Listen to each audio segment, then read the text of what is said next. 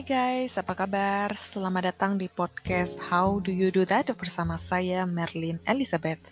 Hari ini saya nggak sendiri, tapi saya membawa narasumber di tema yang sangat-sangat menginspirasi ini, yaitu mengejar mimpi dari Malang ke Jepang.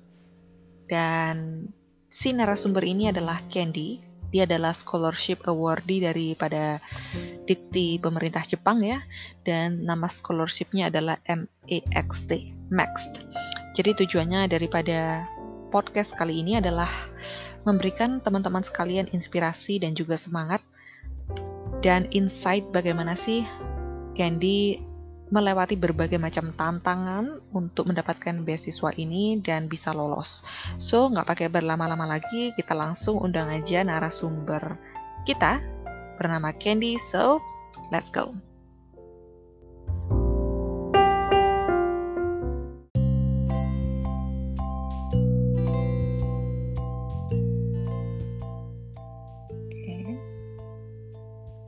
Halo teman-teman yang sudah nungguin.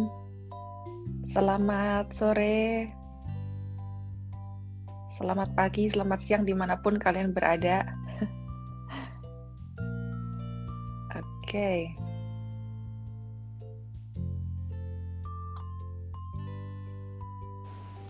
Nah, sudah. Bisa? Oke. Okay. Bisa. Halo, apa, apa ya? kabar? Ya? Baik. Baik. Makasih. ya, sekarang sudah jam 5 sore kan di Jepang? Sudah jam 5 lebih 2. Di sana jam, jam 10 lebih. ya? Iya, jam 10 pagi. Jam 10 pagi.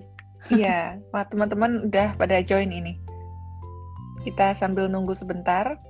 Oke, okay, mm -hmm. um, ini sambil aku komen di Instagram buat teman-teman yang mau join, kalian juga bisa live stream di YouTube jadi kalau misalkan handphone kalian mungkin lagi uh, low battery, kalian bisa join di YouTube lewat laptop. Mungkin bisa dipin mungkin. Mm -mm. Bentar ya.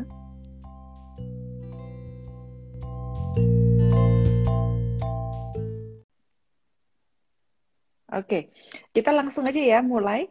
Ya, siap. Nah, teman-teman, ini aku hari ini ada narasumber namanya Candy. Candy ini sekarang lagi ada di Kyoto, di Jepang. Dan prestasinya luar biasa banget gitu loh. Dia tuh dari kota Malang, sama-sama orang Malang kayak aku, tapi sekarang sudah um, ya berdomisili di Jepang, sudah berkarir juga, dan dia merupakan um, salah satu penerima eh, scholarship ya dari MAXT uh, eh, dan juga Emerging Scholar Awards. Mungkin Candy bisa perkenalan sedikit begitu ya buat teman-teman. Kira-kira apa aja sih itu dan dan siapa Candy sebenarnya? Oke, okay, uh, eh, halo, selamat siang di Indonesia jam 3 ya. Selamat siang teman-teman semua uh, namaku Candy. Ini single name, nama cuman satu. satu, Namanya no surname. Cuman satu. Uh, cuman Candy, jadi di paspor semua Candy. Itu saya dari Malang. Hmm. Yang udah tahu mungkin udah tahu. Dan apa yang lagi saya lakukan sekarang ini, saya sedang mengajar di salah satu universitas di Kyoto. Jadi universitas yang kemarin saya lulus itu ya, saya mengajar di situ. Dan uh, kelasnya sih bahasa Inggris. Ada kelas percakapan, kelas menulis, terus uh, kelas banyak macam-macam. Oh, persiapan seperti TOEFL, kelas TOEIC seperti itu juga ada gitu nya medok-medok ya. Enggak apa-apa. Asli Malang ini. Asli Jawa Timur. Jadi teman-teman yang bisa bahasa Jawaan pun juga nanti bisa melontarkan pertanyaan. Oh ya, buat teman-teman mungkin sedikit apa namanya informasi kalau kalian sambil mendengarkan ada pertanyaan-pertanyaan bisa langsung ditulis di kolom komentar. Oke, lanjut. Ada Kuro. Makasih Kuro. Oke. Terus apa ya? Hmm, jadi aku ini uh, mendapatkan beasiswa tahun 2000 uh, eh, keberangkatan 2013 ke Jepang ke sini dengan beasiswa Max. Tadi MEXT itu ya Max. itu Max itu adalah uh, semacam diktinya Jepang ya. Jadi Dinas Pendidikan Tingginya di sini ini kepanjangannya ini Ministry of Education, Culture, Sports, Science and Technology. Jadi panjang banget. Dan ini intinya sih uh, diktinya pendidikan tingginya di Jepang sini gitu. Dan ini memang termasuk salah satu beasiswa yang sangat uh, kompetitif ya. Banyak hmm. yang berminat sangat banyak yang berminat karena uh, tidak ada ikatan dinas dan beasiswa full. Jadi biaya hidup, kemudian biaya uh, kuliah semua ditanggung oleh pemerintah Jepang. Istilahnya seperti itu. Jadi uh, tidak perlu pusing uh, untuk gimana biayanya ya kita bisa benar-benar fokus belajar kalau dengan beasiswa Max ini gitu. Itu sih. I see. Terus uh, kalau mm -hmm. boleh cerita sedikit juga pada tahun mm -hmm. tersebut itu kan kayak scholarship menuju ke Jepang itu belum terlalu tren gitu loh. Dan hmm. Candy yang dari kota Malang ya, aku juga dari kota Malang. Kita tuh kayak hmm. gimana gitu rasanya. Nggak banyak uh, anak-anak yang di sekeliling kita tuh mendapatkan beasiswa yang wow begitu sampai ke luar negeri. Biasanya sih kebanyakan dari Jawa Barat ya Jakarta. Hmm. Terus Candy kok bisa sampai mimpi ke arah sana, terus memulai researchnya apa namanya dari sekian banyak beasiswa yang ditawarkan, itu gimana ceritanya? Uh, jadi memang udah lama ya aku kepingin uh, bisa sekolah di luar negeri dengan beasiswa gitu, Mer. Jadi aku udah cari-cari mulai dari beasiswa apa ya yang dari perusahaan kan ada ya yang dari uh, pemerintah Indonesia sendiri juga ada, kemudian uh, dari perusahaan uh, perusahaan tadi aku udah oh institusi lembaga seperti itu mm -hmm. juga ada. Uh, cuman aku lihat yang betul-betul tenang ya istilahnya kita uh, uh, bisa belajar dengan tenang di sini itu dengan Max ini. Tapi aku memang melihat uh, wah ini betul-betul uh, kompetitif sekali gitu beasiswanya. Jadi harus uh, dipersiapkan se sejauh mungkin, sebisa mungkin gitu. Hmm. Kalau gimana aku bisa nyasar di Jepangnya ini? Aku awalnya waktu itu di SMA aku mengambil uh, istilahnya apa ya waktu itu ya? Uh, penjurusan ya waktu ya, itu. Penjurusan. Jadi bahasa. Uh -uh. Ada IPA, IPS sama bahasa waktu itu. Nah, uh, waktu itu uh, itu orang-orang pada bilang aku gini, oh kenapa kamu nggak ambil IPA gitu kan Betul. biasanya IPA ya yang yang ini yang apa ya hmm, yang populer ya? prestasi ya, ya uh-huh. yang dianggap mm, menjamin kesuksesan ke depan seperti itu IPA uh, eh, sebetulnya nggak selalu betul um, ada stigma seperti itu gitu ya tapi uh, minatku kesukaanku memang dari SMP sih udah kelihatan waktu itu. Aku belajarnya itu suka yang lebih berbau ke bahasa kemudian komunikasi uh, ke arah yang apa ya mempelajari sesuatu budaya atau uh, pemikiran yang baru gitu. Dan aku bisa mengambil uh, mempelajari itu kalau aku memperdalam bahasa. Jadi aku memang tertarik di situ. Dari SMA aku kelas 3 ambil bahasa di waktu ya waktu itu uh, ada macam-macam bahasa sih waktu itu belajarnya. Ya. Iya. Ada bahasa Mandarin, kemudian Indonesia yang bahasa Mela uh, Indonesia Melayu waktu itu. Jadi betul-betul uh, yang dipakai prosa yang yang lama-lama ya, yang dulu-dulu itu. Uh, belajar juga Mandarin juga, bahasa Inggris juga. Kalau Inggris malah lebih memperdalam juga. Terus bahasa Jepang, salah satunya bahasa Jepang hmm. ini. Terus uh, uh, aku juga suka sih yang uh, waktu itu uh, J-pop ya. Masih gencar-gencarnya yeah. waktu itu seperti oh, 2000 berapa itu? 2006 iya. 2005 ya uh, 2005 jadi bahasa Arab uh, katanya. yang, ya ya ini teman satu satu kelas bahasa ini. Oke. Okay. uh, soalnya nulisnya dari belakang gitu. Nah uh, jadi ya gitu uh, ambil yang bahasa Jepang ini karena aku tertariknya dari yang belajar uh, tertariknya karena uh, J-pop itu tadi Utada Hikaru, Ayumi Hamasaki yang masih zaman-zaman oh, iya. itu. Oh my God. Ayumi Hamasaki. Terus aku juga suka uh, Kenshin gitu. Jadi sebetulnya minat ya. Betul. Uh, ya Conan aku juga ikut Conan. Jadi betul-betul uh, minat awalnya itu memang hmm. tertariknya ke sana gitu. Itu makanya bisa nyasar terus waktu ambil S1 aku ambil sastra Jepang di Universitas Brawijaya mm-hmm. jadi memang uh, untuk lebih memperdalam lagi sastra Jepang ya dan bahasanya waktu itu. Nah, itu juga dipertanyakan lagi. Kamu kenapa ambil bahasa Jepang? Kamu mau belajar yeah. eh, mau kerja apa gitu ya? Kamu Betul. mau jadi apa gitu? Selalu ditanyakan uh, apa ke depannya ini gimana kalau kamu masuk di situ gitu. seolah-olah mm-hmm. kalau udah masuk situ itu sepertinya gagal gitu waktu itu ya kayak yeah. udah ah ini udah kayak udah gagal gitu masuk situ itu hah jadi semacam uh, aku ingin membuktikan diri gitu lihat mm-hmm. uh, dengan aku bisa ambil uh, beasiswa ini aku ingin membuktikan kalau uh, bukan anak bahasa itu atau anak sastra itu bukan gagal apa ya bukan udah apa ya ya bukan gagal gitu. Iya. Loh, nggak selalu. Kita kan satu SMA kan ya. Mm-mm. aku lihat itu um, Candy itu anak yang cukup berprestasi gitu loh. Bukan hanya saja di bidang apa namanya bahasa tapi juga waktu itu um, apa kemampuan kognitif di bidang hitung-hitungan uh, biologi kimia itu juga bagus IPS juga bagus. Kalau nggak salah sempat ranking kan masuk-masuk uh, di ranking yeah, 10 yeah, besar, yeah. 5 yeah. besar gitu. Nah, Mm-mm. apa namanya uh, sampai orang-orang tuh mungkin aku juga dengar selentingan kayak kaget gitu loh. Ah, Candy masuk bahasa gitu. Uh, masuk ke jurusan yang spesifik ke linguistik gitu loh. Dan yang mana masa itu tuh kayak nggak zaman banget kan. Dan itu adalah jurusan Betul. pertama di SMA kita, di SMA Kosayu, dibuka jurusan bahasa dan Candy masuk ke situ. Iya, uh, aku ke uh, tahun kedua. Jadi ada satu kedua. kakak tingkat di atas. Uh, uh, itu di itu yang pertama waktu itu. I see. Wah. Dan uh, waktu itu aku uh, bersyukur ya waktu itu. Ya. Ah, hmm. aku udah uh, entah ambil IPA atau IPS waktu itu udah enggak aku IPS saja waktu itu ya karena aku hmm. IPA pun juga yang yang bagus itu karena memoriku aku cukup kuat ya waktu hmm. itu kalau sekarang mungkin agak berkurang uh, biologi sama kimia juga aku lumayan. Kalau matematika, yeah. fisika itu aku nggak banget kurang. mm. kurang. Jadi aku waktu itu uh, eh, IPS saja ya.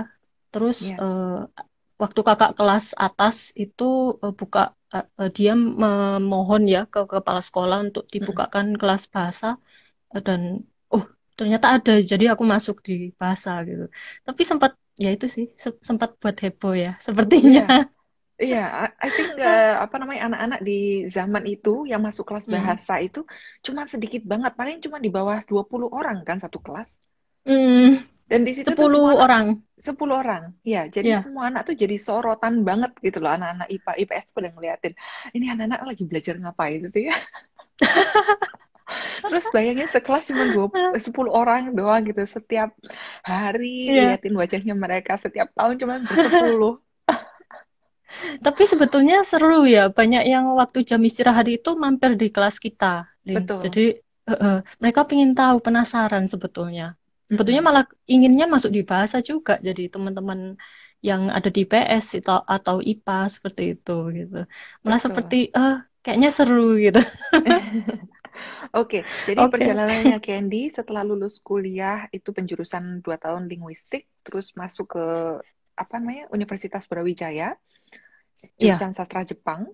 Setelah mm -hmm. itu mencari-cari beasiswa um, dalam masa studi itu juga S1 di Brawijaya. Uh, iya, ya. Jadi uh, aku waktu pertama ke sini itu sebetulnya tahun 2007. Hmm. Nah, uh, waktu itu beasiswa uh, yang setahun hmm. untuk belajar bahasa dan uh, kebudayaan Jepang. Itu juga waktu itu Max, punyanya Max dan aku udah mengincar memang dari tahun pertama gitu aku udah lihat kemudian ada dosenku yang uh, melihat aku ya waktu kelas uh, waktu semester satu dan ya semester satu hmm. semester dua itu dia udah melihat wah ini sepertinya bisa diasah gitu jadi waktu itu uh, aku diminta bukan diminta ya apa ya seperti disuruh gitu masuk yeah. kelasnya ini uh, kakak tingkat di atasku jadi masuk yang di tahun kedua hmm. terus ya udah aku masuk gitu. Dan waktu itu apa ya uh, seperti ini siapa? gitu. Tiba-tiba ada yang masuk ini siapa? Pressure ya. Yeah. pressure gitu. Sama dosennya udah udah masuk sini gitu. Karena udah uh, seperti direkomendasikan ya sama kaprodi waktu itu uh, udah ini masuk di kelas yang kakak tingkat itu jadi aku bisa ambil uh, tesnya. Waktu itu aku cuman berpikirnya coba-coba uh, Lin jadi nggak ada uh, niatan yang untuk benar-benar uh, mungkin gagal ya kali ini gitu mm -hmm. waktu itu mikirnya. Mungkin gagal ya udahlah gitu. Gagal nggak apa-apa yang penting pengalaman. Waktu itu mikirnya seperti itu. Kemudian ikut loh ternyata lolos waktu itu. Jadi tahun 2007 eh, sampai 2008 itu aku dapat beasiswa yang satu tahun di sini. Uh, cuman tiga nama waktu itu dari berapa ya 20 lebih yang di kampus hmm. yang di kampus ikut tes itu saya cuman ah, aku termasuk di yang uh, salah tiga. satu di antara tiga yang lolos itu gitu dan ke sini. Itu yang pertama kali. Terus waktu 2008 kan pulang ya. Kemudian aku uh, selesaikan uh, kuliah, terus uh, sempat kerja sebentar juga sempat kerja. Uh, terus aku ikut lagi yang tes untuk yang S2.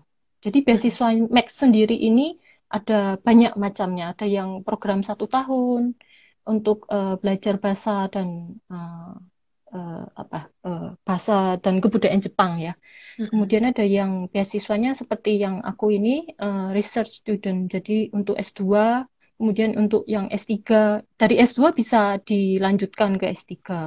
Kemudian okay. uh, ya untuk yang uh, dosen teacher training itu juga ada. Uh, untuk yang anak S1 oh D3 ada juga sepertinya. Jadi banyak banyak itu uh, macam-macam programnya banyak sempat waktu habis SMA uh, coba mendaftar waktu itu di uh, habis SMA coba yang di S1-nya yang program S1-nya itu tapi nggak nggak dapat waktu itu okay. belum belum gitu I see oke okay, mm -hmm. jadi lanjut ke S2 eh, itu mm -hmm. berapa lama satu tahun juga S2-nya dua tahun dua tahun dua di, tahun di uh -uh. Tokyo uh, nggak di Kyoto di sini oke okay, di Kyoto uh -uh. Yang okay, setahun jadi, yang 2007. Mm -mm, mm -mm. Jadi kalau mungkin Candy bisa jelasin juga ke teman-teman mm. yang mungkin uh, penasaran. Jadi sistemnya itu gimana? Candy harus apply dulu. Um, mulai apa apply applicationnya mm. online mm. ataukah via paper harus dikirim terus setelah mm. itu melalui tes terus pemilihan mm. universitas itu bagaimana apakah itu sudah dipilihkan mm. Oke jadi lebih ke teknis ya sekarang Betul. ya uh, gini, uh, Max itu beasiswa Max ya uh, ada dua rekomendasinya. Yang satu itu rekomendasi universitas. Jadi uh, biasanya uh, ini istilahnya U to U gitu ya, dari hmm. universitas ke universitas. Itu yang satu, uh, yang ini uh, apa ya? Kita tidak bisa milih universitasnya. Hmm. Jadi kita misalnya dari Universitas Brawijaya ada koneksi dengan Universitas uh, Kochi misalnya ya. Aku hmm. uh, ya ada Kochi kayaknya. Uh, jadi cuman bisanya ke situ dan yang di Kochi ini dia punya limit, punya slot. Uh, setahun mungkin dua dua orang, uh, tiga orang atau cuman satu. Jadi tergantung slotnya. Kalau yang satunya ini yang aku uh, pergi ke sini ya dengan yang ini ya itu uh, rekomendasi dari kedutaan. Jadi kedu uh, embassy ya kedutaan. Nah, ini mereka per tahunnya itu untuk yang research student ini uh, untuk S2 S3 ini kurang lebih 35 orang uh, setahun. Jadi uh, slotnya sekitaran itu ya. Bisa bisa lebih bisa kurang gitu. Nah, untuk prosesnya yang utama yang penting itu apa? Jadi memang harus uh, pertama cek online ada. Uh, dia uh, ada di uh, di onlinenya yang uh, Max uh, websitenya Max ada, kemudian uh, websitenya kedutaan besar Jepang yang di Indonesia itu juga ada. Dan uh, yang pertama yang paling penting itu uh, kelengkapan dokumen ya. Yang awalnya ini dan betul-betul menjaga deadline supaya kita tidak melewati uh, tanggal atau deadline tersebut itu.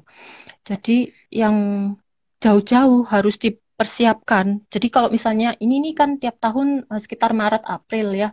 Yeah. Uh, sekarang Intinya September ya. bisa bisa di ya bisa dipersiapkan dari sekarang setengah tahun ada ini persiapannya bisa bisa lebih uh, yang pertama itu uh, tema penelitiannya. Mm-mm. temanya ini intinya harus apa ya uh, betul kita cari dulu. Pertama yang sesuai minat ya. Kita cari yang sesuai minat biar kita bisa jauh uh, researchnya bisa jauh. Nah, itu uh, kita cari sumber-sumber yang uh, mencukupi, nggak nggak asal ya, yang yang ada, yang kita bisa uh, cari, itu kita mulai cari. Kemudian yang bagus itu yang gimana, yang yang solid, yang solid ini apa ya, konkret ya, yang konkret. Jadi betul apa yang pengen kamu cari tahu, kemudian apa yang bisa uh, menjadi uh, kontribusi untuk masyarakat. Jadi dari penelitian ini apa yang bisa uh, di, diambil istilahnya seperti itu. Uh, itu sih dua. Kalau tema penelitian pertama harus jelas topiknya apa, apa yang ingin kamu cari tahu, kemudian uh, kontribusinya untuk masyarakat, uh, untuk orang ya apa gitu ya. Mm-hmm. Kemudian yang kedua itu uh, tes bahasa. Tes bahasa ini juga kan jauh ya. Kalau kita mau TOEFL, kita tunggu berapa bulan? Empat, tiga empat bulan. Untuk persiapannya? Uh, ambil tes TOEFL, ambil tesnya. Oh, iya. Bisa sampai tiga empat bulan sebelum mm -mm. untuk re ya, reserve slot. Ya, ini kan uh, butuh waktu. Jadi kalau misal uh, yang tes bahasa Jepang ini juga ada. Jadi seperti TOEFL itu, TOEFL untuk bahasa Jepang kita uh, panggilnya JLPT ya, Waduh, atau ya? Nokeng. Ya? Aku dengar aja sudah serem. Semacam TOEFL. Nah, ini uh, dia cuma dua kali setahun itu. Jadi uh, pertengahan tahun sama akhir tahun. Kalau okay. di Indonesia sekarang ya, kalau dulu malah cuma satu tahun sekali waktu waktu zamanku dulu ya. Waduh, itu jadi akhir tahun. Kalau iya, tahun ini jadi, harus nunggu tahun depan. Iya, jadi betul-betul kita tuh udah lihatnya dari tahun sebelumnya. Untuk daftar Betul. yang untuk tahun berikutnya itu kita udah udah mulai cari gitu. Jadi mm -hmm. ini tes bahasa juga dipersiapkan. Terus sebisa mungkin kalau uh, yang bahasa Jepang uh, lulus N2 ya. N2 ini istilahnya nomor 2 advance. Jadi advance, ya. udah yang uh, di bawahnya yang paling tinggi satu ya. Mm -hmm. Kalau bisa N1 yang betul-betul advance itu lebih bagus lagi gitu. Okay. Ini minimal N2 atau kalau TOEFL di atas 550. Mm -hmm ini. Nah, ini harus dipersiapkan. Terus eh, yang ketiga itu uh, fotokopi dan scan uh, data dokumen penting ya, dokumen-dokumen penting. Terus kemudian fotokopi ini biasanya uh, ijazah, kemudian transkrip itu harus uh, difotokopi dan fotokopinya ini kan harus dilegalisir. Kalau Betul. kalau uh, uh, kalau uh, untuk beasiswa kan harus kita minta uh, cap ya dari iya. kampusnya. Iya. Itu makan waktu juga. Jadi uh, tahu sendiri kan uh, birokrasi kalau di Indonesia gimana ya. Jadi yeah. kita kalau fotokopi udah, udah punya, kalau bisa legalisir, udah legalisir aja. Kalau mm -mm. itu uh, harus ditranslate ke bahasa Inggris atau bahasa Jepang. Oh, kalau yang iya sepertinya bahasa Inggris. Mm -mm. Sepertinya bahasa, bahasa Inggris. Inggris ya, terus iya. dilegalisir. Ya. Ya, karena ini dari kedutaan mereka akan uh, menyampaikan lagi dokumen kita nih ke uh, pemerintah di sini, ke Max-nya, oh. ya, ke Max-nya. Hmm. Jadi bahasa Inggris. Jadi mungkin kalau perlu diterjemahkan, berarti makan makan waktu lagi kan, harus Betul. terjemahkan, kemudian uh, legalisir dan cap itu ya, minta tanda tangan itu yang lama itu, itu yang bisa bulanan. Kemudian, iya bisa, iya betul bisa bulanan. Jadi uh, bisa bisa mungkin itu disiapkan. Kemudian scan kalau uh, bisa punya file scan kita bisa print sewaktu-waktu ya, uh, bisa yeah. jadi bisa cepat. Kemudian uh, ini untuk uh, letter of acceptance. Jadi hmm. untuk kita yang proses terakhir itu kan harus uh, dapat persetujuan istilahnya dari universitas yang mau menerima kita. Nah, itu kalau aku bilang kemarin ya, pengalamanku itu aku cari sendiri itu susahnya setengah mati. Maksudnya Jadi aku udah susahnya? Jadi aku udah uh, misalnya kita cari nih di internet, ah internet semua ada kan pasti kita mikirnya seperti itu. Cuman uh, kita misalnya email ke bagian internasionalnya itu tidak ada tanggapan. Kemudian kalau email langsung ke dosennya tidak ada balasan, ya atau emailnya malah udah nggak kepake misalnya. Okay. Jadi nggak sepertinya nggak update. Mereka kalau update itu apa ya? Kalau email seperti itu malah uh, untuk internal kalau di hmm. sini itu. Jadi mereka tidak sembarangan menaruh uh, email uh, misal dosen ya, email dosen di uh, websitenya universitas itu. Kalau di sini seperti itu. Jadi betul-betul internal sekali rasanya. Jadi di sini aku uh, ingin tekankan uh, koneksi kalau bisa uh, kuat ya kalau bisa koneksinya. Gimana? Nah, ini misalnya kita uh, menjaga hubungan dengan dosen atau kita punya bos kalau kerja kita juga uh, punya hubungan yang yang mumpuni ya, yang cukup ya -hmm. dengan atasan misalnya seperti kalau diminta yang lagi bekerja sepertinya diminta uh, surat rekomendasi dari atasan juga. Jadi uh, harus uh, jaga hubungan ya kalau yeah. aku bilang ini ya. Mm -mm. Nah, ini untuk uh, untuk bisa mendapatkan uh, rekomendasi itu juga gitu. Letter, Letter of, of acceptance itu acceptance. didapatkan uh, dari universitas mm -hmm. dari dosen di universitas yang kita mau. Ya, dari ya dari dosen dari universitas yang kita mau. Karena uh, kita hubungannya langsung dengan dosen yang kita minati gitu. Okay. Dan ini perlu tiga waktu itu. Aku kurang tahu sekarang. Iya, tapi uh, aku karena aku cuma dapat satu, jadinya aku uh, menyerahkan yang satu ini, yang satu-satunya hmm. ini gitu. Tapi ada uh, hmm, ada yang bilang kalau misalnya ada kita keterimanya yang di uh, universitas publik ya, yang uh, negeri sama yang uh, private, yang swasta gitu, mereka uh, yang pemerintah Jepangnya mereka bisa milih yang yang umum, yang lebih murah. Tapi aku kurang tahu ya. Oh, iya. Aku kurang tahu. Atau kalau bisa uh, letter of acceptance-nya ini pokoknya yang kita paling paling serak aja nanti ditaruh di paling atas seperti itu. Gitu. Oke. Okay. Dan satu lagi yang terakhir itu uh, hal positif ya. Ya kalau bisa kita melakukan hal-hal yang positif. Mm -hmm. uh, seperti kalau misalnya masih di masih sekolah atau kuliah ya kita ikut uh, uh, organisasi. organisasi. Ya betul organisasi. Okay. Kemudian event OSIS atau event ya. hmm, ya. Ya, atau hmm. event kita jadi panitia kepanitiaan. Itu hmm. juga uh, jadi nilai plus untuk di CV-nya kita ya, untuk di uh, kurikulum vitae-nya. Biar biar menambah nilai plus itu. Betul. Ini kalau Betul. aku uh, Sorry, yang perlu diperhatikan ini. Mm Enggak apa-apa.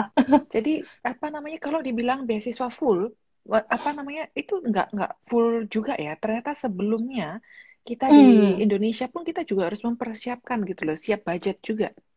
Hmm, Kayak ya, les betul. bahasa Inggris, akan-akan kalau kita ya. perlu ujian hmm. TOEFL pun kita juga harus bayar sendiri. Atau ya. ada biaya-biaya lain nggak yang waktu itu Candy siapkan juga? Uh, kalau yang lumayan pastinya, kan? Oh ya, sama terjemahan. Translate. Ya, translate, translate terjemahan. Kemudian kalau misalnya tes, ikut tes, uh, kalau yang awalnya sendiri kan itu uh, dokumen.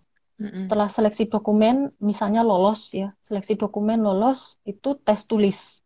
Nah, tes tulis ini juga uh, transportnya sendiri. Aku ke Surabaya waktu itu.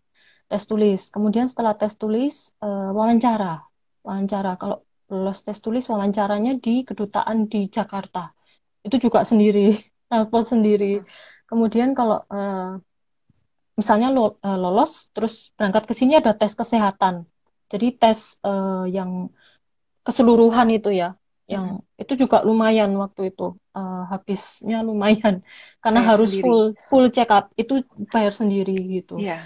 jadi yang uh, free-nya itu uh, jadi pesawat kalau udah uh, misalnya udah positif ya udah berangkat udah mau ke sini itu pesawat sama biaya hidup di sini gitu hmm yang kuliah sama kuliah sama biaya hidup sehari-hari itu dapat yeah. uang per bulannya. Wah, ini perjuangannya panjang ya ternyata mencari scholarship itu nggak mudah sebenarnya walaupun uh, scholarship yeah. itu banyak sekali mungkin ribuan puluhan ribu terutama hmm. disediakan untuk negara-negara yang sedang berkembang ya karena kan memang hmm. pendidikan di negara-negara berkembang nih susah banget itu uh, balik lagi ke kita apakah kita tuh memang mau menggunakan fasilitas ini ataukah tidak gitu loh tapi sekalipun kita mau kita pun juga harus usaha jauh-jauh hari ya gila ya. setidaknya setahun sebelum Ya, betul. Iya, bahkan Mm-mm. aku dengar teman-teman yang mungkin katakanlah bahasa Inggrisnya masih kurang, itu kan butuh Mm. proses juga untuk belajar tahunan, dua tiga tahun, ujian sempat gagal. Mm. Iya, oh ya bicara tentang gagal, Candy boleh nggak Oke. cerita tentang yaitu kegagalan Candy dalam mendapatkan beasiswa? Tadi sempat disinggung sebentar. Iya, eh, jadi waktu habis SMA itu aku mencoba tes yang untuk S1-nya, yang ke sini juga waktu itu. Tapi eh ah yang dokumennya lolos, yang sempat eh, yang seleksi dokumen sempat lolos. Mm-mm. Tapi setelah itu kan tes tulis. Nah, di tes tulisnya ini aku yang kurang. Nilainya aku nggak mencukupi ya sepertinya untuk bisa lolos eh, di wawancaranya gitu. Dan waktu Oke. itu ada eh, ada dua kalau nggak salah bahasa Inggris sama apa ya? Aku ambil yang sosial waktu itu. Ada Hmm, satu lagi dan dan susah sih, susah. susah ya. Candy Karena juga kita cuman bisa lihat eh, yang kisi-kisi soalnya di cuman beberapa yang di, dari eh, websitenya itu. Jadi nggak bisa tahu betul-betul gimana ujiannya. Oke, Mm-mm. oke. Jadi soal-soalnya pun juga di di reveal di websitenya ya. Aku juga baru tahu. Ada tapi cuman sebagian. Nggak Oh, nggak Oke, nggak semua. nggak semua. Mm-mm. Kalau Ya. semua ya itu namanya contekan. Iya. Ada yang lalu-lalu yang eh, udah selesai, udah lewat ya. Ada yang di eh, sama mereka di-upload, Iya, eh, tapi nggak semua. See. Wah, eh, untuk bicarain beasiswa ini panjang banget dan luas banget ya sebenarnya. Ya. Masih banyak yang Mm-mm. pengen digali. Aku juga pengen tanya gimana sih tips-tips untuk apa namanya lulus eh, beasiswa beasiswa atau tes-tes interview yang ada gitu kan banyak tips and tricksnya. Eh, kalau Mm. Candy sendiri itu pakai ini nggak? Pakai kursus kah, persiapan kah, atau ada tutor, mentor yang mendampingi? Em, kalau yang untuk beasiswa yang S2 ini kemarin aku betul-betul sendiri ya rasanya. Waduh, single Jadi fighter. apa ya? Komitmen ya kalau aku bilang. Eh, kalau yang waktu eh, kuliah memang ada dosen yang membimbing waktu itu. Jadi eh, diarahkan kayak Oh eh, ya, perlu yang you to you gimana. ya? Oh enggak, jadi eh, yang pertama kali sendiri, yang 2007 Oh, itu, yang satu tahun itu. Nah, waktu itu ada yang membimbing. Jadi kalau misalnya keluar eh, yang seperti ini, eh, ini ya lihat yang di bagian ini misalnya gitu. hmm. Kalau yang kemarin S2 kan eh, 2011 ya, aku daftarnya. Kemudian 2012 aku lolosnya, itu pun makan waktu, Lin. 2013 aku baru berangkat. Jadi eh, proses seleksinya sendiri pun itu bisa setahun, bisa makan waktu setahun lebih. Nah, em, ya gitu sih. Jadi Dahsyat, memang memang memang kalau aku yang kedua kemarin ko- komitmen ya. Jadi betul-betul tekad. Iya. Wow, luar biasa, luar biasa. Nggak apa namanya, apalagi kalau balik lagi ke zaman tersebut itu, yang namanya Mm-mm. community itu hampir-hampir jarang banget gitu ya. Eh, Iya, orang-orang pencari beasiswa pun nggak nggak semerbak di mana-mana kayak zaman sekarang. Kalau zaman sekarang kita ke Facebook ada tuh grupnya banyak sekali pencari beasiswa, scholarship hunter apa segala macam ya, Hmm. ataupun juga apa namanya sesi tanya jawab seperti ini tuh banyak sekali sebenarnya. Kalau Hmm. zaman dahulu itu semua nyarinya di mana ya? Google pun juga nggak sekomprehensif kayak sekarang ya. Blogger-blogger semua sudah pada masukin informasinya. Zaman dulu Iya, tuh betul. Harus rajin sekali mencari informasi, Iya. mencatat, ya sering tanya juga ya. Iya, eh, jadi dulu itu aku selalu pantengin eh, apa itu ya, papan pengumumannya di kampus itu loh. Papan Mer. pengumuman. Jadi yang ada yang kaca, papan kaca, nah itu aku liatin itu tiap hari. Jadi kalau ada Oh, pagi, aku nyampe pagi aku langsung lihat itu ada apa hari ini gitu. Jadi di iya. papan pengumuman itu aku ngecek. Terus eh, aku ingat waktu itu memang eh, sedikit ya eh, sumber untuk eh, penelitian. Iya, Jadi referensi buku-buku ini juga betul-betul eh, terbatas, apalagi Malang ya. Aku betul. harus ke Surabaya, kadang aku harus eh, ke Jakarta. Waktu itu aku belain ke Jakarta eh, beli buku yang di Kinokuniya itu. Oh, aku sebut namanya. Oke, Jadi iya. betul-betul aku ke Jakarta itu untuk eh, cari sumber, untuk uh, ke Japan Foundation. Japan Foundation ini dia punya uh, perpustakaan library Dan yang hanya di Jakarta. bisa. Iya, itu di Jakarta, hanya di Wow. Jakarta. Jadi uh, aku cari sumber itu sampai ke sana gitu. Dan memang butuh ya, karena memang butuh gitu. Aku Mm-mm. kalau nggak kalau uh, kurang bekalku kurang, aku nggak bisa tembus gitu. Jadi aku belain waktu itu ke Japan Foundation yang di Jakarta sama di uh, sama itu toko buku itu tadi yang toko buku impor. Untuk Iya, yang wow. buku buku-buku bahasa Jepang, ya Luar biasa. susah. Oke, sekarang sedikit fast forward. Mungkin nanti buat teman-teman yang ada pertanyaan, silakan langsung tulis di kolom komentar. Atau kalau misalkan sesi ini kurang, nanti kita akan buka part 2 yang memang khusus membahas tentang persiapan untuk lulus scholarship. Gitu Boleh. aja ya. Eh, sekarang aku mau membahas tentang ketika eh, Candy sudah lolos Hmm. semua itu seleksi, pasti seneng banget ya rasanya. Mm-mm. Wah, aku apa namanya scholarship awardee dari Indonesia gitu terpilih. Terus Ya. em, itu tuh aku rasa baru awal perjuangan. Iya. Karena nanti di Jepang itu kayak langsung, aduh, bang, banyak sekali culture shock. Belum ngejar Ya. apa namanya mata kuliah. Hmm. Itu kan luar biasa ya. Nanti lebih cepat lagi Hmm. persaingannya. Itu boleh nggak share gimana waktu itu rasanya? Ya, eh, waktu pertama dapat kan senang ya yang tadi katanya Merlin itu wah Jangan over the moon dulu. iya tapi waktu itu memang aku udah gini oh begitu nyampe aku harus sudah bisa adaptasi aku harus sudah eh, misalnya eh, tahu harus tahu begini begini jadi aku udah eh, lihat banyak sumber yang di kampus Hmm. Peta kampus tuh aku udah liatin. Oh ini di mana? Ini kalau aku butuh ini aku ke mana gitu. Jadi udah Iya. tahu gitu. Dan eh, memang eh, waktu nyampe ke sini memang ya excited ya. Tapi eh, aku merasa pressure juga waktu nyampe ke sini. Karena eh, orang lihatnya oh penerima beasiswa gitu ya. Eh, jadi rasanya pressure. Kalau kalau aku nggak bisa apalagi mewakili Indonesia ya apa kata orang gitu ya Iya. ini orang Indonesia penerima beasiswa ternyata cuman begini gitu ya istilahnya Nah, itu aku eh, dari awal yang beberapa eh, tiga bulan pertama kalau nggak salah itu aku sempat eh, down ya. Istilahnya aku sempat down dan aku tuh tiap malam mimpi buruk gitu, Mer. Jadi Waduh. Aku itu nggak sadar kalau aku itu stres. Aku itu stres, Iya. tapi aku kayak tiap hari itu aku harus cepat gitu. Aku harus kejar ini, aku harus bisa ini, aku harus tahu itu misalnya. Tapi aku nggak sadar aku sendiri itu terlalu eh, menaruh beban sama diriku sendiri gitu. Jadi aku waktu yang berapa bulan pertama itu aku tiap tiap malam ya kalau tidur selalu mimpi buruk gitu. Mimpi buruk. Iya, tapi terus eh, cerita sama temen, terus dia bilang, kamu ini terlalu stres gitu. Terus aku, oh iya gitu. Baru nyadar, oh iya, aku ini stres gitu. Betul. Terus Apalagi agak dari bisa culture slow. Indonesia ke culture Jepang itu kan lumayan ya.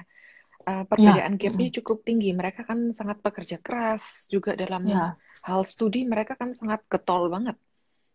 ya, betul. Kerja keras dan eh, mereka eh, mengutamakan perfect ya, Mm-mm. perfeksionis banget. Jadi ada salahnya dikit itu udah udah gagal gitu loh rasanya. Jadi betul-betul eh, perfect, kemudian on time, tepat waktu. Ini aku Mm-mm. juga berjuang banget waktu itu. Nggak ada yang Harus namanya betul-betul polos-polos gitu ya, titip tanda tangan gitu nggak ada ya. nggak, iya nggak ada. Dan lima menit terlambat itu udah malu, udah.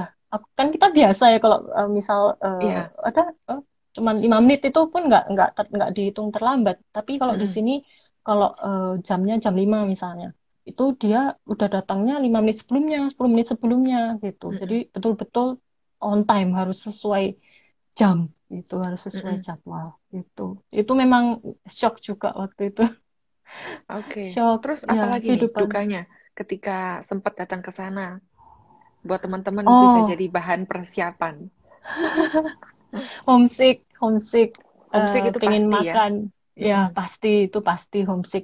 Yang susah, yang berat banget itu kalau lagi sakit dan kita Ya, sendirian, itu aduh, itu intinya kita harus benar-benar jaga diri sendiri ya, harus eh, betul. bisa merawat diri sendiri, tahu Terus tidak ada batas. mentor, eh, sorry, tidak ada kayak apa namanya uh, ya instruktur atau orang yang menjadi penengah untuk uh, scholarship ini untuk memantau apakah katakanlah Candy ini sedang dalam kondisi yang hmm. sakit hmm. atau misalkan bolos nggak datang kuliah selama berapa minggu itu nggak ada hmm. yang mengawasi. Ada, ada. Jadi uh, waktu kan? nyampe ke sini kan uh, kita ada dosen pembimbing yang kasih acceptance tadi, letter of acceptance. Nah, hmm. Nah itu uh, dosennya yang uh, apa ya seperti bukan mengawasi tapi uh, memantau ya memantau mm-hmm. kita kalau kita butuh apa kita sakit apa uh, bisa bilang ke beliau gitu tapi kan kalau sehari-hari kan kita harus ini jalan sendiri betul nyiapkan makanan sendiri beli obat sendiri waduh buat jadi harus betul-betul biasa Wah, ini iya. harus ya. ini deh, apa namanya benar-benar mulai dari sekarang mencoba mandiri ya. Iya betul, harus kuat, harus kuat. Iya, iya. Tapi terus kalau teman-teman studinya gimana? Apakah mereka kayak nggak suka membantu ataukah mereka sangat uh, helpful banget mentor-mentornya? Oke, okay, uh, eh, ya uh, membantu membantu banget, terutama uh, yang uh, kalau dosen pembimbingku sendiri ini dia orangnya uh, perhatian ya. Ada yang dosen yang cuek-cuek gitu juga ada. Tapi yang dosenku ini kemarin dia perhatian juga kakak kelas teman-teman di uh, kampus juga perhatian gitu. Kalau ada uh, mereka ada party gitu selalu eh Candy gitu. Okay. selalu diajak gitu. Ya, perhatian sih baik. Tapi intinya um, dari kitanya sendiri yang juga keluar kalau kita cuman misalnya cuman sama temen orang Indonesia juga mereka nggak akan nggak akan datang ya nggak akan karena kita menutup diri gitu istilahnya. Betul. Kalau kita yang keluar, kita yang berusaha ngomong uh, dengan bahasa aktif. Jepang, ya betul. Kalau kita yang aktif, misal kita tanya atau uh, ketemu siapa selalu menyapa, itu uh, orang akan lebih apa ya uh, perhatian gitu sama kita. Betul. Hmm. Ini boleh juga tipsnya dan juga buat teman-teman yang mungkin apa namanya di negara yang asing ya, foreign country, terus kita tuh kayak nggak nggak punya banyak teman, coba untuk proaktif dan teman-teman itu bisa membantu kita loh uh, one day. Betul. Nggak hanya dalam bidang betul. studi, mungkin nanti pas cari kerjaan mereka bisa ya, dari betul. mouth to mouth kita dapat informasi gitu. Ya, oh ya bicara tentang teman-teman itu, apakah ada kayak perkumpulan? Kalau yang setahu aku kayak PPI, Persatuan pelajar ya. Indonesia di seluruh dunia. Di Jepang ada nggak kayak grup-grup ada, gitu? Ada, ada, ada, ada PPI. Uh, eh, ini terbagi atas wilayah-wilayah gitu. Jadi yang hmm. di Tokyo sendiri ada uh, eh, PPI Tokyo, kemudian PPI uh, eh, yang Osaka ada. Kalau aku yang di Kyoto, Kyoto Shiga namanya. PPI hmm. Kyoto Shiga. Tapi meskipun bukan pelajar lagi ya, aku kan udah meski alumni. bukan uh, alumni juga boleh masih boleh join di situ. Tapi kan uh, intinya bisa sharing ya, bisa uh, berbagi info yang uh, kita nggak tahu atau yang seperti sekarang ini nih kalau misalnya ada info baru yang seputaran pandemi ini kita bisa tahu gitu, bisa dapat update di situ. Ada, mm ada. Baguslah kalau begitu. Kalau dulu kan jarang-jarang ya. Sekarang semua orang Indonesia sudah makin ke mana-mana ya. Hampir di setiap ya. negara itu ada. Jadi perkumpulannya tuh ada. Hmm. Nggak perlu khawatir hmm. untuk homesick-homesick banget ya. Hmm, ada. Dan lebih banyak ya sekarang ya, Mer ya, orangnya. Betul. Kalau Macem -macem. dibanding dulu, ya lebih sekarang orangnya lebih banyak dan lebih beragam. Kalau uh, dulu cuma pelajar aja, kalau sekarang udah banyak yang bekerja yang di bidang uh, yang pendidikan seperti ini ada, kemudian yang engineering ada yang macam-macam. Jadi yeah. udah banyak yang ya orang Indonesia sendiri udah banyak yang di sini. Mm -mm. Kayak aku di Belanda gini juga persatuan orang Indonesia-nya kuat banget. Uh, oh, iya. Pertama pelajar, mm. terus pelajar mm. itu pun dibagi-bagi eh, per universitas mm. itu ada grupnya sendiri. Mm. Oh. Terus uh, grup Asian uh, ya pelajar Asian gitu juga ada. Mm. Jadi nggak hanya apa namanya di apa uh, kumpulan orang Indonesia, tapi orang-orang hmm. Southeast Asia pun ngumpul. Terus hmm. untuk orang-orang yang mungkin datang ke negara asing untuk menikah, itu ada perkumpulannya hmm. sendiri, oh. kayak Indonesian Living in Holland gitu ya. Jadi kebanyakan hmm. ya ibu-ibu atau bapak-bapak yang memang pindah ke negara asing untuk berkeluarga, itu hmm. ada lagi di situ hmm. tuh wah macam-macam informasinya mulai dari jualan makanan ya ya sampai betul. ke jualan buku-buku hmm. pelajaran ya ya itu itu grup yang yang membantu ya ini membantu sekali iya walaupun jauh dari rumah berasa agak dekat lah. Ya, iya, ya. Terutama yang yang makanan itu lumayan banget itu. Iya kan lumayan. Apalagi kalau belajar gitu kan straight ya. Kita belajar habis pulang dari kampus terus pulang kerjain PR gitu hampir-hampir nggak ada waktu buat masak. Itu kan Hmm. lumayan bisa pesen. Iya, betul banget. Apalagi kalau kangen, terus di sini nggak ada nggak ada bumbunya, lengkuas gitu, kunir, kunyit, kan nggak ada di sini. Jadi ya lumayan terbantu sekali. Oke, baguslah. Oke. Terus selama masa studi, katakanlah satu Hmm. tahun, dua tahun itu apakah diperbolehkan pulang ke Indonesia? Katakanlah ada urusan keluarga atau memang Candy mau libur. Boleh, bisa.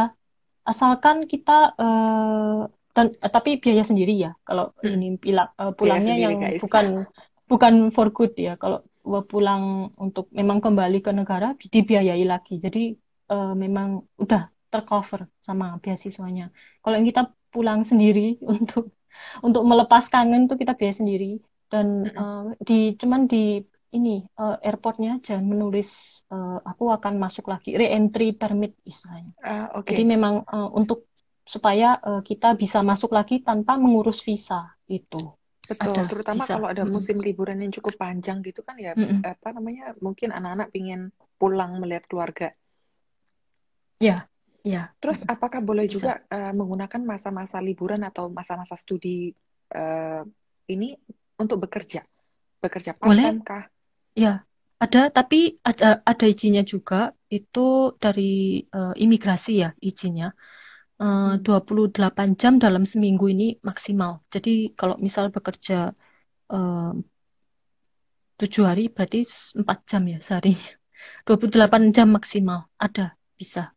Bisa part-time. Itu. Oke, harus minta izin dan pastinya Ya, tetap eh, beasiswa apa namanya, sorry, sekolah itu tetap nomor satu hmm. prioritas. Iya, betul. Mm. Mm-mm. Waktu Candy kerja, sorry, eh, studi di Jepang, itu ditargetin nggak kayak misalkan mm, kreditnya per satu semester itu harus berapa, terus nilainya harus berapa untuk apa namanya, untuk Hmm. eh, menargetkan anak-anak yang mendapat beasiswa ini tetap terus eh, on top of the average gitu loh, karena itu kan Hmm. investasi ya. Iya, eh, eh, kalau yang dari Max-nya sendiri sih tidak ada target yang harus sekian-sekian gitu, tapi Mm-mm. kalau dosen pembimbing saya memang dia harus memberi laporan ke Max-nya ini bagaimana eh, aku di kampus gitu.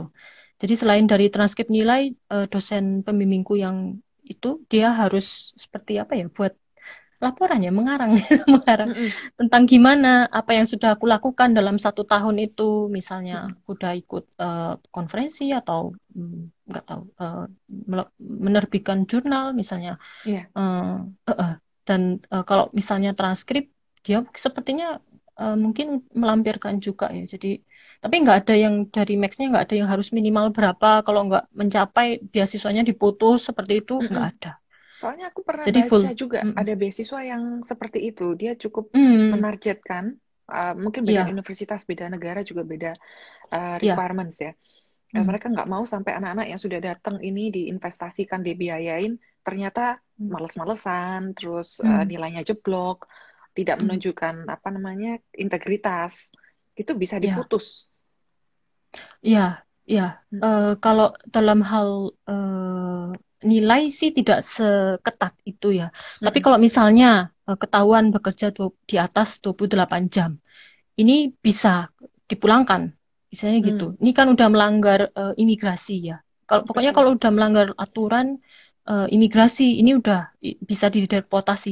Udah berarti diputus Wah, beasiswanya seperti itu. Atau eh, nggak tahu kalau misalnya mabuk. Betul, kok mabuk Mm-mm. terus mukul orang bisa dideportasi, bisa diputus Iya, beasiswanya gitu. langsung ya, Mm. nggak pakai neko-neko. Ya, ya betul. Oh, luar biasa ketawa nyontek juga. dan apa ya, jangan sampai lah karena kita bawa nama Indonesia gitu. Ya, Kalau orang Jepang sini misalnya, oh orang Indonesia nih kena ya, misalnya ada yang sampai masuk TV waktu itu.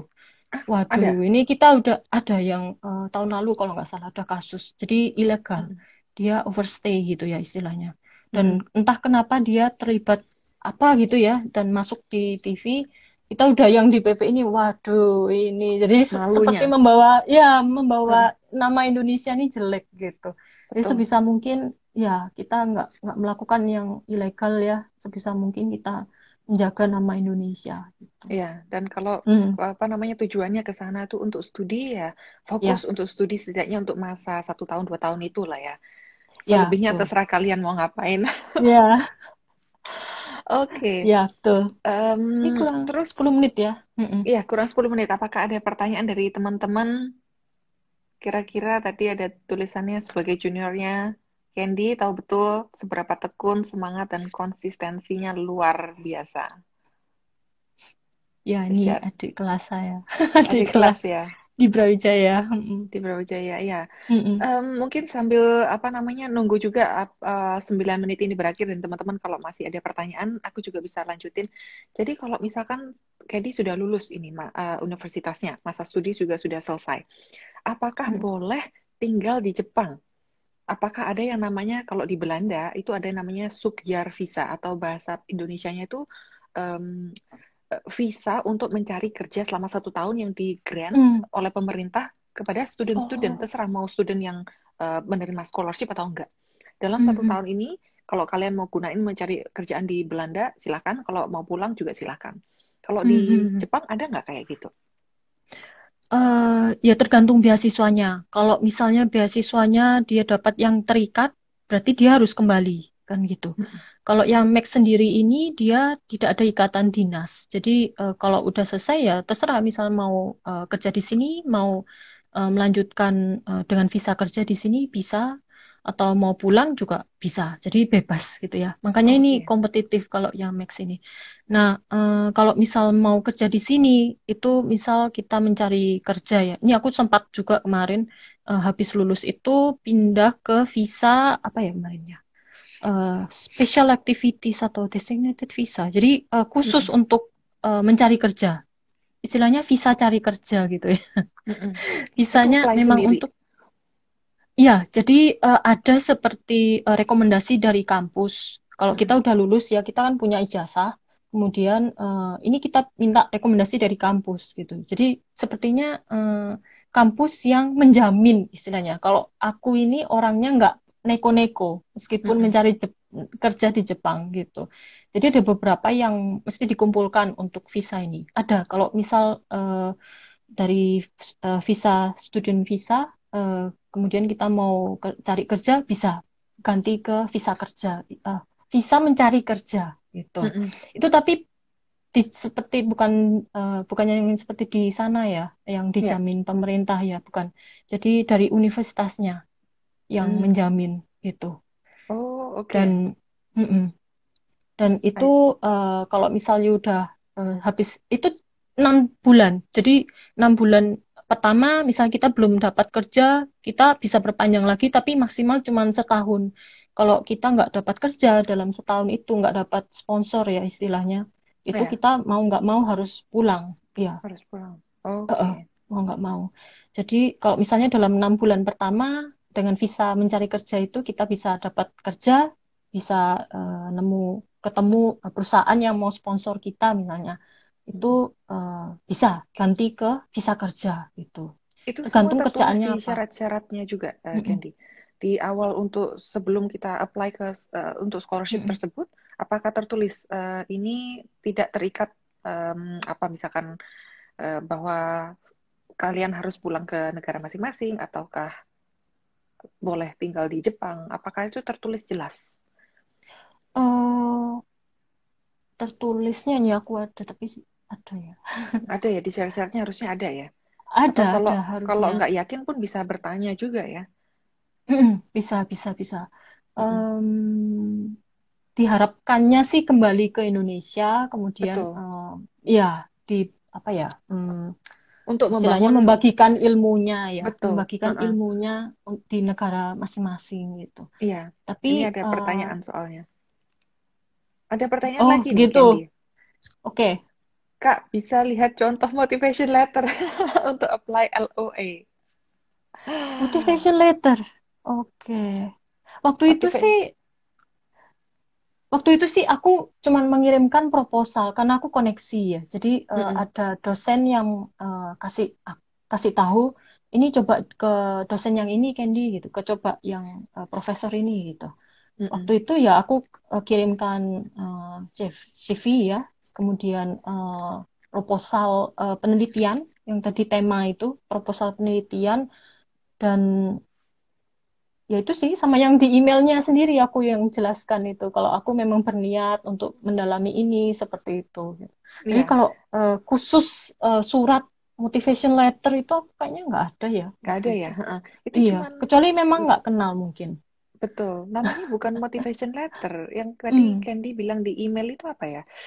oh Em, uh, letter of acceptance letter bukan of acceptance bukan Eh, untuk menunjukkan bahwa kita tuh terinspirasi misalkan untuk studi di Hmm. universitas tersebut di negara tersebut itu namanya Mm-mm. apa ya ya kayak motivation letter juga ya cuman namanya bukan iya motivation letter but anyway iya setauku itu Hmm. eh personalized ya itu semua tiap orang pun berbeda-beda apa ya intensi kalian untuk belajar di sana yang pasti mungkin Candy bisa bagiin poin-poinnya tiga poin em, Hmm. mengapa pilih universitas tersebut mengapa pilih negara tersebut sama Hmm. apa sih yang mau kalian pelajarin kalau nggak salah please correct Hmm. me if I'm wrong Aku eh, kalau yang aku ingat itu untuk yang Max ini dia ada eh, form bentuk apa format ya untuk Mm-mm. eh, tema penelitian itu yang topik research topik itu.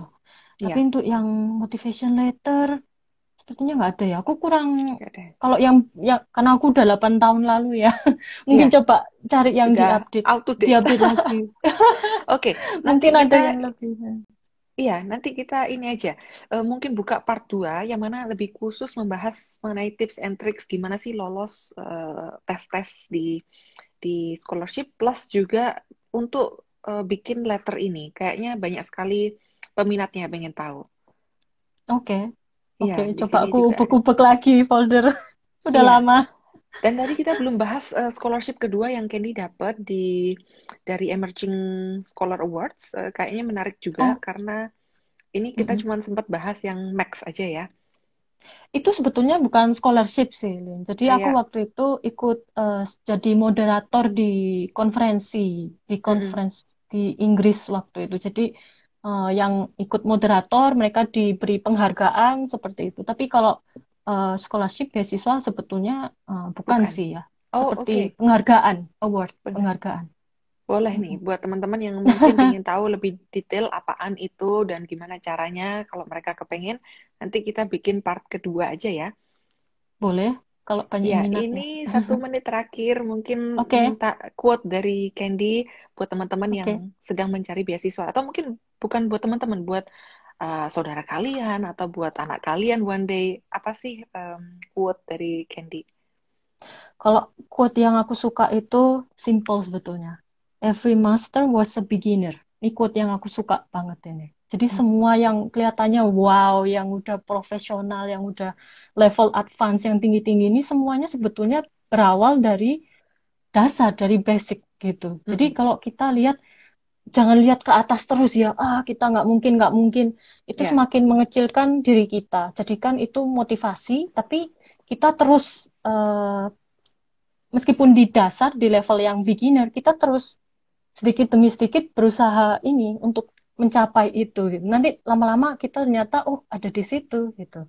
Ini ini motivasi yang aku suka banget ini. Every master oke. was a beginner.